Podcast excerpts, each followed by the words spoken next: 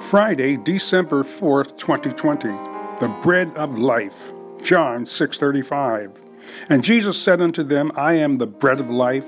He that cometh to me shall never hunger, and he that believeth on me shall never thirst. Have you given it any thought lately how, how that, uh, you know, you can never be satisfied? You can have a great meal and 30 minutes later you're hungry again. New home, new cars, all the trappings of this world, and you come to realize they can never satisfy that true eternal hunger for God that you have inside. Only Jesus can resolve the issue by you and I receiving Him as Lord and Savior. Then we'll be truly satisfied. Father, in Jesus' name, thank you for the Word of God.